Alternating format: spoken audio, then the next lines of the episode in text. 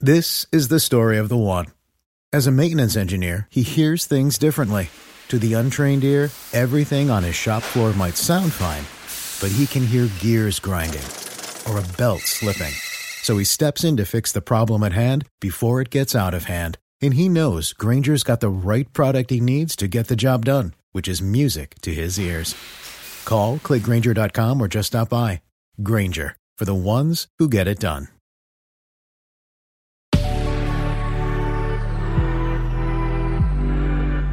Good Risings. I'm Colin Bedell. Today is Friday, August 27th, and this is The Rising Sign.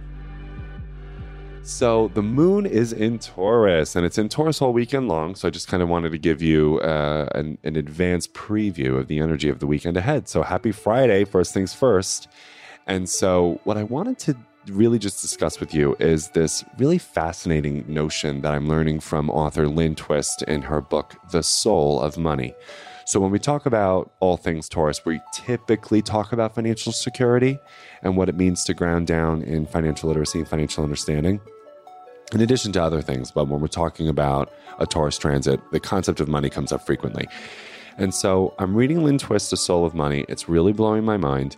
And she advocates for something known as sufficiency.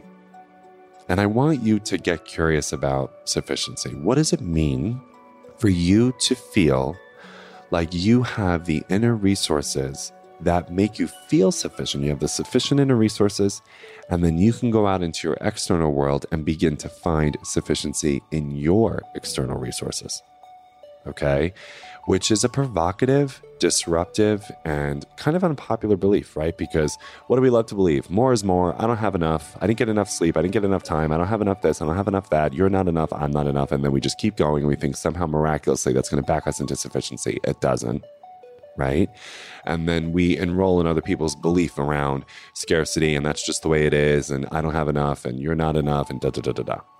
But when I think about the highest expression of Taurus, they do feel sufficiency in their lives with the people, the places, the situations that they're in, the relationships they have. They love what they already have. You know, of course, they give themselves permission to want more, right? But they feel a sense of gratitude for what is sufficient right in front of them, within them, and within their relationships. And so I just want you to interrogate the idea of sufficiency. What does it mean for you? How do you know that you found it? And if you don't know, now's a great weekend to start. And when it comes to your own uh, relationship to finances, right? What would it look like for you to feel sufficient, not just in what you have, but also other resources, other time and talent that you didn't even know were there, that you weren't allocating for. And that's why you don't feel like what you have is enough because you thought it was only the money, right? What does it mean for us to find a certain level of resource a certain level of comfort, of nourishment from things outside of these numbers associated with financial security, right? And if you're always chasing numbers, you're going to be chasing numbers for a long time. So I think what I want you to do is just experiment with what is my relationship to sufficiency? And if you're getting defensive about it right now, that's okay. So did I. So you might want to think about why am I so defensive about sufficiency? Well, because the culture we live in is always advocating for you to believe that what you have right now is not enough right? And then sometimes when we lose it, we wish we realized what we had when we had it, but by but then it's too late. So we keep on going and we just leave these behavioral responses rampantly unchecked in our lives. When why don't we just call it into question and say, all right, wait a minute. Is this actually working for me and for my relationships? And how about the world at large? Definitely not. Right? So I love Lynn Twist, The Soul of Money. I can't recommend it enough.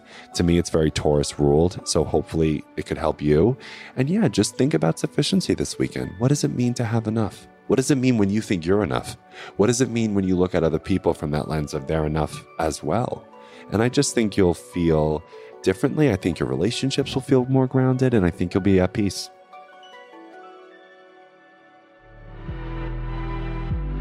I'm Colin, and you can find me at Queer Cosmos. Thank you for listening to Good Risings. If you enjoyed this podcast, please let us know by leaving a review. We love hearing from you.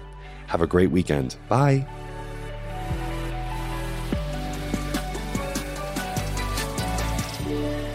Good Risings is presented by Cavalry Audio.